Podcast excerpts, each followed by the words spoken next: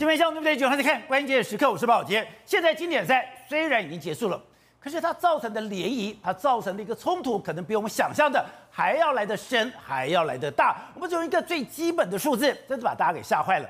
这一次在全球有关于参赛所有国家里面，转播的收视率全部都暴增，而且很多国家的暴增什么，是比过去多一倍以上。最重要就是什么？台湾，你知道台湾这一次的转播的收视率竟然比上届增加了百分之一百五十一，而你知道墨西哥增加了一百分之一百零三，加拿大增加百分之四十四，韩国增加百分之三十六。那另外刚才讲的日本。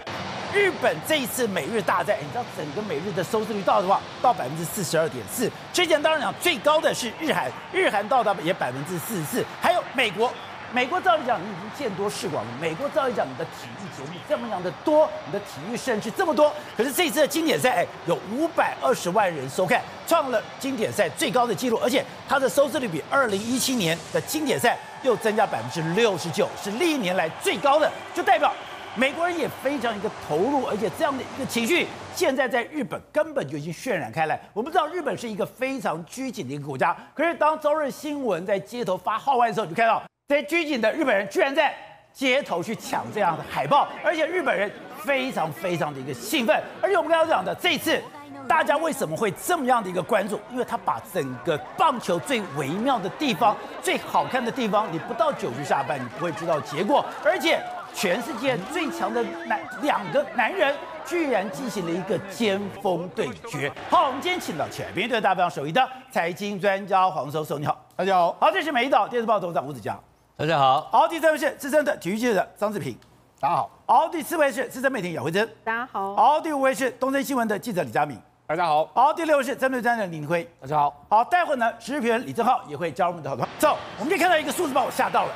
在这次转播的美国、日本、台湾、韩国，包括墨西哥，所有的国家，哎，收视率全部暴涨，代表说这次的经典赛完全吸引了全世界喜欢棒球的目光。而且刚刚讲到的，现在日本进到了一个举国疯狂的一个状态。没错，这次的经典赛来说的话，对日本来说是一个举国欢腾，而且他们现在民族自信心又燃起了。民族自信，因为这次的几尖顶尖对决的最后一刻是大谷翔平。但日本的代表对决美国的天下第一人神尊，就后来的三镇的神尊，那对日本人来讲的话，哇，这是一个好久他们好久没有看到一个疯狂的画面。所以你看，事实上在整个这个日本赢了之后，而且他们这个他们照例来说的话，他们的电视台啦或者报社都会发个号外，对，号外出去发出去，你知道人山人海啊，大家全部都在挤着。你看这三个酒酒吧里面，大家完全疯狂，那完全疯狂之后，马上出去抢号外，抢抢号外是大家人手，你看。原本大家认为日本人很拘谨的，没有，日本人完全挤在街头上面。你看，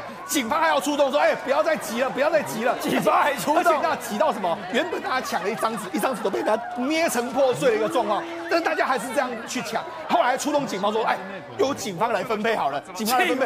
对，那你知道那一天早上的整个日本的收视率，虽然最后是四十二点四趴，但是因为什么？因为他比赛的时候是日本的早上，所以日本有很多上班族学生，你要把它扣掉。如果这样的话，几乎人家就说应该日本。大概超过一半以上的国民都在关注，虽然它的收视率没有日韩大赛高，但是观看的人数绝对会比它高。那其实也不只是日本人非常疯狂，美国那一天的这个美日大战有五百二十人，五百二十万人收看。那一场有五百二十万人，比上一届美国夺冠还要增加了约莫百分之七十。那你跟朋友讲？这一次的台湾，台湾的这个全世界在这次经典赛收视率成长最多在台湾，台湾暴涨了一百五十一趴，然后也包括墨西哥增加一百零三趴，加拿大增加了四十四趴。譬如说我们东森转播的时候，我看到那个收视率十，我这完全吓到，这所所以可见这一次十一，对，那你就知道这一次的经典赛在台湾引爆这样大商机。那这次之后呢，现在越来越多人都认为说，哇，这真是一个超级大商机。你知道现在，宝杰，那现在日本。最夯的一个地方是哪里吗？哪里？这个球在岩手县。为什么岩手县？大谷故乡。没错，现在大家都要去大谷的故乡去看大谷的状况。那你看，任日本的媒体都预估说，这一次光是日本夺冠，至少可以为日本的 GDP GDP 在意外再增加六百亿日币以上的商机。那这个涟漪效应是非常非常巨大。也就这样子，你看日本的经济或许呢，在大谷的这个带动之下，哎，或许有获得一点点的这个动力。而且刚才讲的，哎。这次的经典赛不是打到最后的美日两个强国，等于说非常的关注。对，是你今天参与的，包括我们刚刚讲的台湾增加百分之一百五十一，今年墨西哥非常的增增加。对，为什么大家就会这次会这么兴奋？全球的棒球迷这样的一个投入。对，因为太曲折离奇了。是，因为棒球最微妙，棒球最神秘，不到最后一秒钟不知道结果，而且那个逆转胜，对，都在这一次的经典赛里面呈现出来。而且我觉得这个气氛是慢慢铺排起来的。一开始的时候，哎。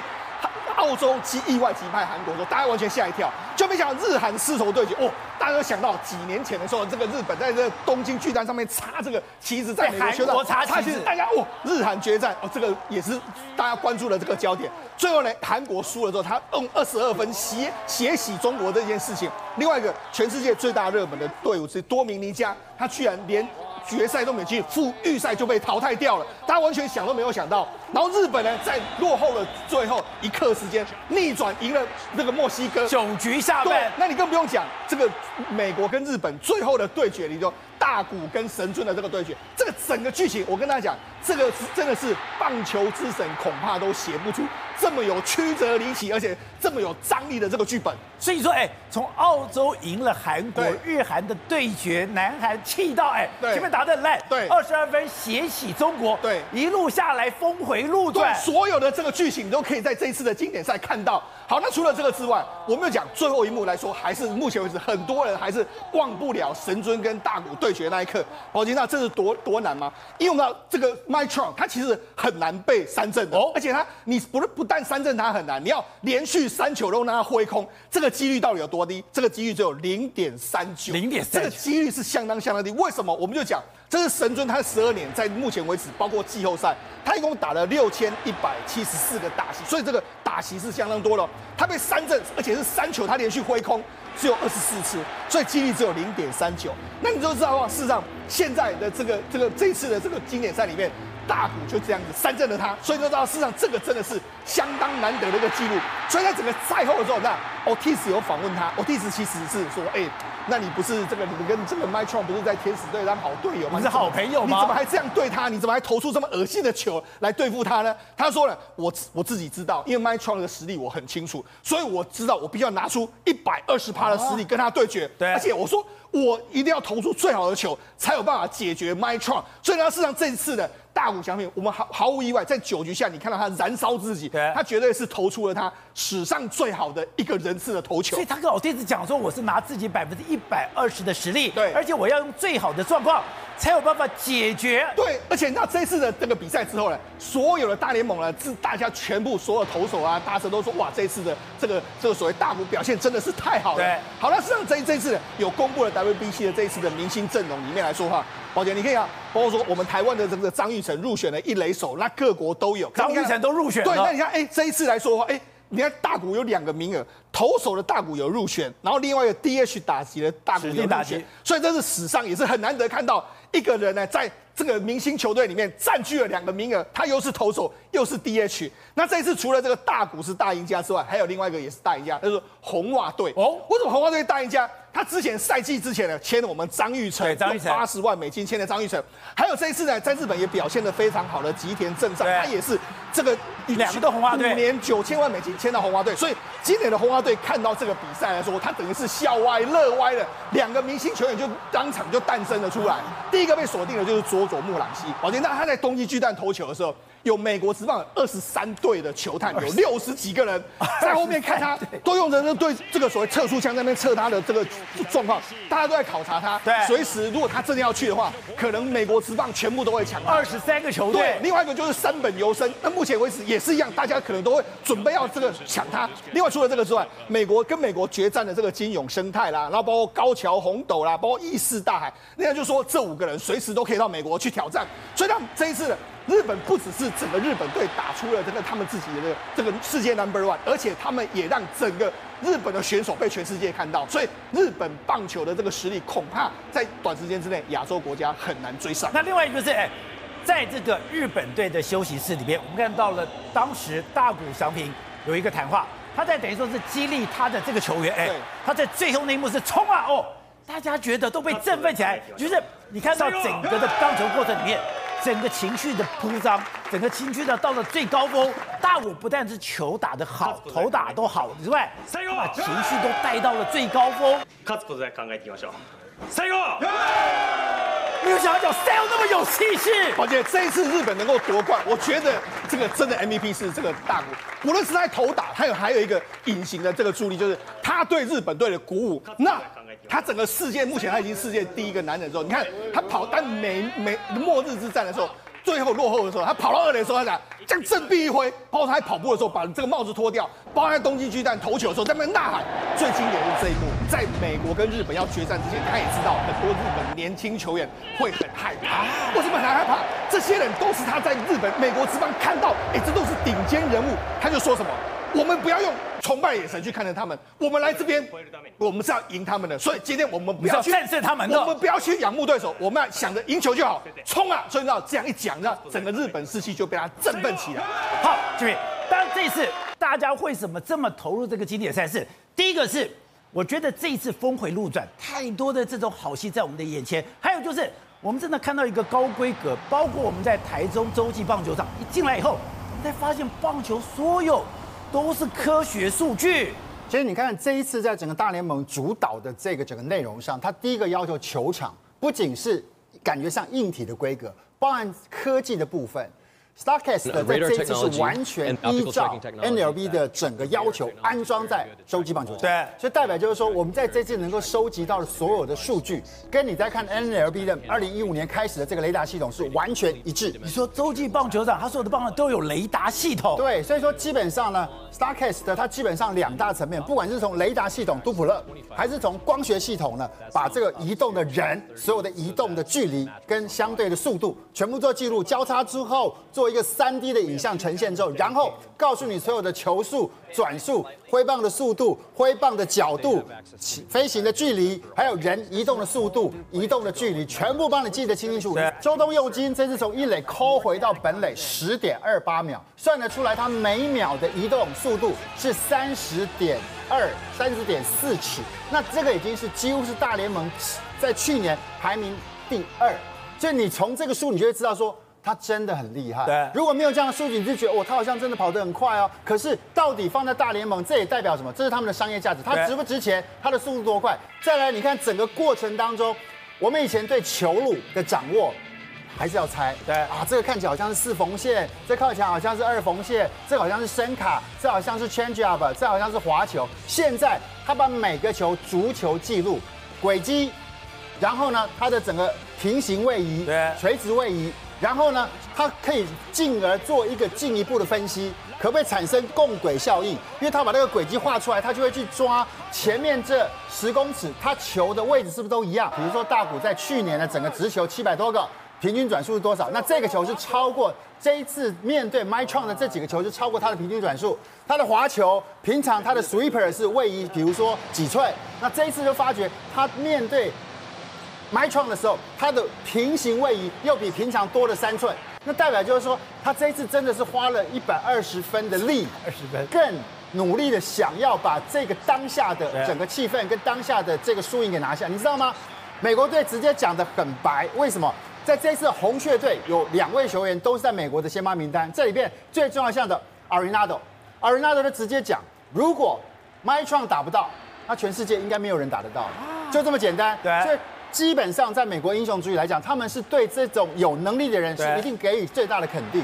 当这个就美国队的第四棒都这样说，就代表他们完全认同，也真的是赞叹说，大谷在这一次那几个球的表现真的是神呐！好，那我非常好奇是，日本队在这几年有那种脱胎换骨的感觉吗？虽然刚刚讲到日本不棒球最高的殿堂还是大联盟。日本职棒感觉上还是跟大联盟有一点的距离，所以日本一直希望说在日美国尽全力的状况下拿下这个冠军。可是大家超乎想象，这么多年轻好手出来，然后他他的球速都这么快，有很多都超过了九十八迈、一百迈。这个日本是怎么训练出来的？就像这次讲的，美国没有一个投手的球速平均过九十五迈的。对，可是。在日本，每个都是火球男，九七九八一直飙，这更不要讲大谷还是佐佐木上来的时候，所以你可以明显的看得出来，日本在这个基础的建设上，尤其是他们的甲子园，一代一代一代的攻输，他们几乎在这个地方是完全没有所谓的断层的。再加上我们讲，不管是所谓的平成怪物什么怪物，像现在你就会发觉，当你有这么多的这么底细好的选手的时候，你总是几年会出现一个怪物。那现在你会发觉，在当这个世代，当所谓的大谷翔平出来之后，再出现一个佐佐木，哇，这几个怪物接连出现，你就会发现，似乎在整体的值跟量的部分，已经有点要凌驾在美国之上。那在这一次整个日本的一个队伍当中，比如说他的投手教练吉田理人，吉田理人对佐佐木。郎溪就有一个很重要、关键的一个影响，是因为他刚进职棒时，职棒时他认为他的整个身体跟心态都还不够，所以他认了让他什么？关机，关机进入到二军磨一整年，让他慢慢熟悉、熟悉，强度增加之后，才让开始开放，让他在隔年出来，就缔造了什么？十三次的连续三振，十九次的单场的一个。三振数，再加上二十六年未见的完全比赛，就代表就是说，现在当然中西合并。以前日本简单讲，像张本勋、王贞治那种年代，比如说不要讲大谷翔平了，以前松满大辅在甲子园的八强对 P 儿学员的时候，十七局投两百五十球，好燃烧小宇宙。可是重点是那个手背完了完了。可是现在现在的教练因为去过了美国，吸收了这些新的一些科技跟方法。所以他们把这些方法带回到日本之后，也让这些年轻人受惠。他们还是很有能力，可是因为不需要燃烧小宇宙，所以他们到后面进入到了十八、十九、二十岁之后，他们本身的能力可以不断的往上提升，而不会因为使用过度，很快就要进行 TJ 手术。而且说他们可以精细到你手背上的哪一个肌肉，哪一个肌肉要强化，我要用什么样的动作，我要用什么样的仪器，他们都有。你知道吗？在整个台湾的整个训练的环境当中也慢慢跟上。可是呢，有一套的器材是铃木一郎专用的，铃木一郎专用健身的一个器材，体能训练的重训的器材。可它的器材跟一般不太一样，是它在整个重训的器材前面有一个盒子，那个盒子里面是可以让你的器材去调所谓的角度。那一般就是只有这样拉，就是它一个重量下来。可它那个。那一面的它是封闭起来，让你看不到。可它就是有那个能耐，让你去调整个你的训练过程当中的角度，去训练你不同的肌肉群。所以说，这样讲好了，以前的健身，以前的重训，我们可能可以开发你六成的一个肌力，有那样的角度，让你更多的肌肉受到训练，你可能可以开发八成到九成。那当然，相对而言，如果你有这样的训练，加上你本身有很好的协调跟整个力量运用的话，你可能以前最快啊，因为受限于就是只能这样练，只能到一百五。可是因为训练的器材跟方法不一样，你可能就有突破一百六甚至一百六十五的机会。难怪越来越强壮。对，完全跟以前的概念是不一样的。好，嘉宾，刚才讲大谷翔平在赢得最后那个三阵的时候，他非常高兴，把帽子一挥丢出去，一丢出去，丢就丢嘛。找不我们去看就这个画面。非常高兴，丢了三振，丢了三振以后，帽子一脱就往外挥，就是那个挥球挥帽子，一挥挥了十五公尺。我讲挥了十五公尺有什么了不起？帽子很轻哎，挥十五公尺很难呢。对，确实，宝杰哥，其实你看到这都是比赛当中的一个漏网镜头。其实你从他在前面对到神尊的这个 play 你就知道，哎，他有一颗直球转速来到他生涯新高两千六百八十六转。他去年在两千六百。他去年在大联盟只投七百二十五颗直球，只有一颗超过两千六百转。这场比赛他真的肾上腺素完全分泌，燃烧一百二十趴的这个小宇宙。所以你看，连这么轻的帽子，随手这样一丢，十五公尺投到哪里？大家可能没概念，投到日本队的休息区前面啊！所以你看到这个这样的一个动作，丢到日本休息区，而且你看他动作不是说像躲丢飞盘这样子斜的丢，他是用力的往前丢，就这样帽子。这么轻的帽子可以丢到日本的休息区前面，你就知道那个距离有多远了。所以棒球投手的手背力量有这么大吗？哎，宝杰哥，你知道吗？其实，在国内哦，如果有当兵的都知道，进去要干嘛？新兵要丢手榴弹嘛，对，不对？你一般来说三十公尺就满分了，五十公呃三十公尺就及格，五十公尺满分。你知道原本纪录保持人是谁？谁？是王建民啊！他二零零三年进到新兵训练中心去丢这一个手榴弹。刚刚讲多少？五十公尺满分，他丢七十一公尺，七十一，这个记录放在国军那边高悬非常多年没有人破，但最后还是被人破了。二零一七年有个人破了他的记录，是谁？是丢标枪的国手郑兆春，一丢丢了八十公尺。所以大谷的手臂是黄金中的黄金。对，确实，因为这是要经过很很努力的一个训练才训练。我们光看这几个数字，你看哦，这次经典赛它有三大数据哦，第一个。最最快球速一百零二英里嘛，对不对？已经是最快。再来打出出击球出出最快的安打一百一十八英里，哎，这个也这个也很难得哦。那另外还有距离最远的全垒打，通通都是这个二刀流做成的。而且你知道，他其实在整个训练当中，除了我们刚刚讲说土法炼钢，你说卧推两百公斤等等，哎，其实科学的部分他也用在他手上啊。他在春训的时候，他手臂上面绑了一个感应的一个束带，什么感应束带？他这个。他这个束带绑在手上，然后他在投球的时候，他要去感受到你前臂的一个一个肌肉的一个压力，因为投手在出手的时候，你在手举起来的过程当中，你手臂不应该用力哦，你所有的发力瞬间是要在你出手的这个瞬间，你才要发力，所以他就要透过这个束带去监测说我在投球机制过程当中有没有在不该发力的时候发力，跟在应该要发力的时候我发了力，这也太复杂了吧？我拿一颗球。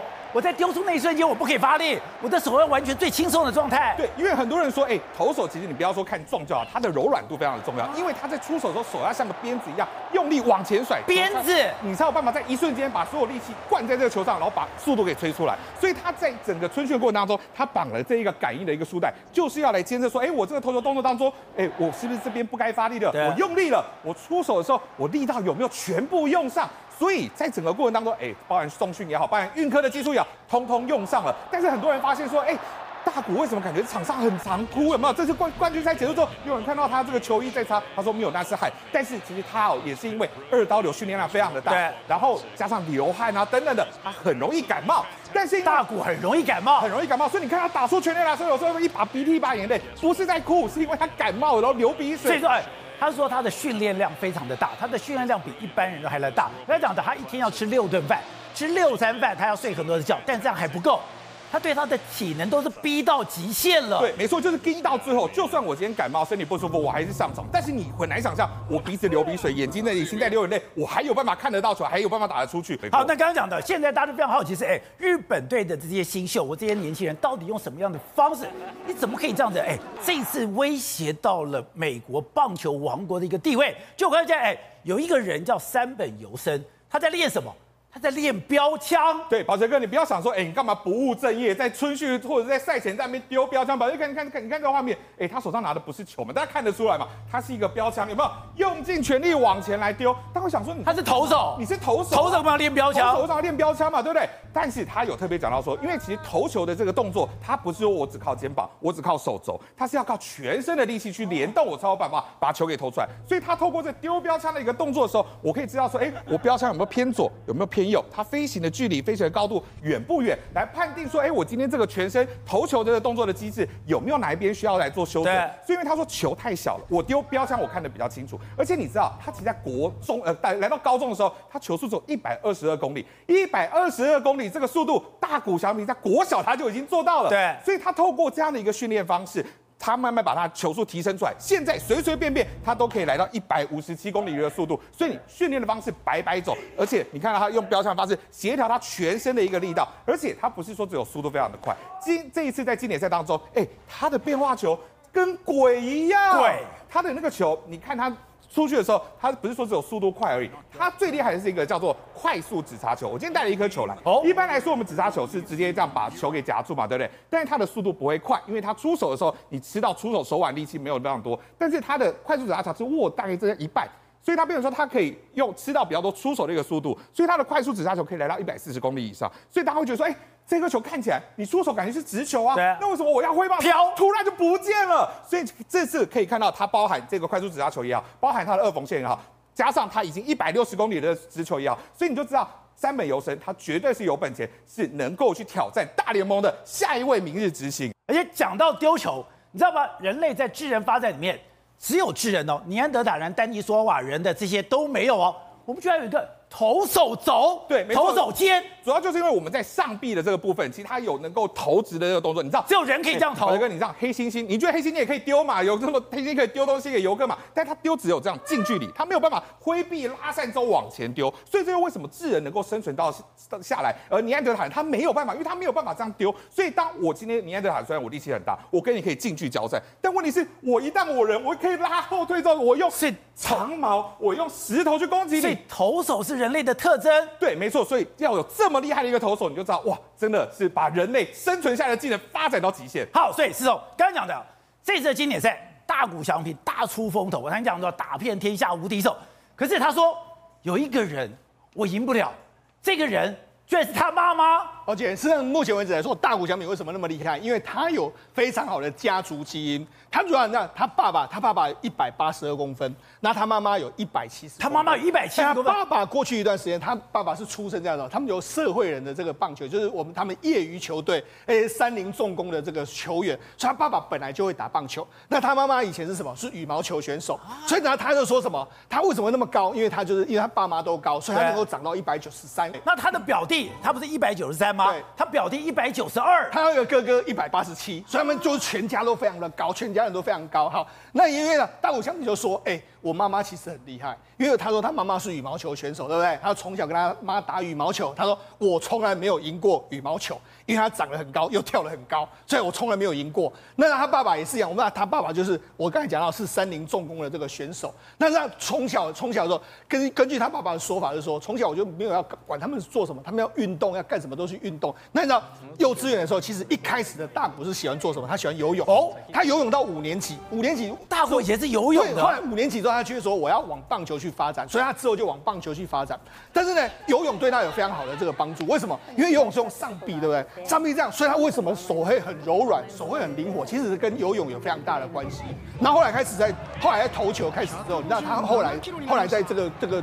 日本的这个高中开始投球的时候，其实后来因为他红了之后，他爸爸就曾经说过一件事，这是大谷翔平的哥哥叫大谷龙太，他就说，哎，我很，他爸爸就说，哎，我很后悔当初没有好好的把我儿子栽培好。为什么？因为他他他哥哥目前也是二刀流，什么二刀流？他哥哥目前是日本的这个棒球队的这个选手，然后兼教练，所以他他是教练跟选手的二刀流。那他爸爸说，其实。就我的看法里面，这个大谷龙太其实比大谷翔平更有这个运动神经更好，只是说我没有把它好好的栽培，这恐怕是一个非常不非我这个非常的这个觉得不好意思的一个状况。另外还有一个非常有意思的，抱歉，那为什么这一次的大谷翔平，你又觉得说，哎，他讲话都是很谦逊啊？为什么这个样子呢？因为他从小的时候就被他爸爸就要求说，你要对比赛非常的这个这个尊重。那同时之间，你知道他们过去一段时间，他的这个教练就曾经出来说，我以前呢都让大谷翔平去扫厕所。为什么要扫厕所？他说，因为投手在场上，你会觉得说，哎、欸，我是主力投手啊，而且他以前在这个高中是打第四棒啊，他就说，你去给我扫厕所，你要培养对比赛谦逊的感觉，而且你要知道说。团体比赛是大家一起，所以你要地位，你要这个姿态非常非常低。虽然说，你看大虎要扫厕所，对，他就他就扫厕所。他说，因为要要脚踏实地，不要因为比赛的这个焦点就忘了自己的身份。所以呢，为什么他妈他就是永远讲话都那么得体，那么谦虚？因为他们教练就跟他这样说，他就说。你看，抱怨他的比赛结束就叫他去做最低下的杂物，而且大谷翔平从来没有抱怨过，所以因为这样，所以你会觉得大谷翔平的个性会变成这样。其实从小不是只有球技的养成，还有包括说人格的养成也非常的重要。而且你看到的大谷翔平整个这样的发展过程里面，有一个我觉得非常夸张，那个台湾想象都想象不到的。他在进到了高中的时候呢，哎，这个校队哦，竟然让他们去做核磁共振。核磁共振干嘛？我要去看我的生长板。对，他当时讲的。大谷翔平居然发现，哎，你的生长板有很多的空间，对，所以那个球队就跟他讲，拼命的让他跳，让他去刺激他的生长板，让他的长高，对，所以他真的就快速长高了。我觉得这个日本的高中也是非常的有科学化，为什么？台湾怎么可以想象得到？对，他们在进入这个花卷东高校的时候，那这这一所，那现在岩手县。他们还有一个叫圣地之旅，圣地之旅是什么？你就去看他的高中，他的那些学校。我都想去看。日本人都很喜欢去看。哈，他进入这个球队的时候，他他们球队帮他做一个 MRI，这个核磁共振的对啊、发现都说，哎、欸，他当时骨头还没有长完，长完还没有长完的时候，就他就说还会继续再长。所以当时的时候，一开始的时候，他们教练不让他投球哦，跑一开始他是担担任这个打者跟担任这个队队中重要的球，他没有让他投球。因为他，然后他们他们那个这个教练就说：“好啦，你还是可以去投投看。”就没想到他当时还没有长完，他随便在一,一投，居然就投了九十迈哦。才会说他他说其实他当时还没有任何的肌肉哦，但是他就可以吹出这样的球速。没有肌肉可以丢出九十迈，他未来的潜力非常高，所以就开始叫什么？叫他开始吃东西。开始把它长胖，长胖一点，所以后来它长到一百九十四公分。过了一年，然后骨架开始长肌肉，然后每天可以吃十碗饭。十碗饭。对，那因为这样，然后越了很喂有很多营养，还有训练的这个输取，所以他的体重增加了二十公斤。我就讲，当初在没有肌肉的时候，我就可以随便一飙，一飙就飙九十迈。那我如果长了肌肉，那这样下去之后，你看这是他高中的时候的照片的影片，一天吃十碗饭，十碗饭。那因为长高了，然后肌肉多了，所以你看他飙的球速就飙的越来越快。后来这个教练才开始让他去投球，然后果然就造就了今天的这个大谷翔平。所以呢，这让他一路走来，真的有非常多人在帮助他。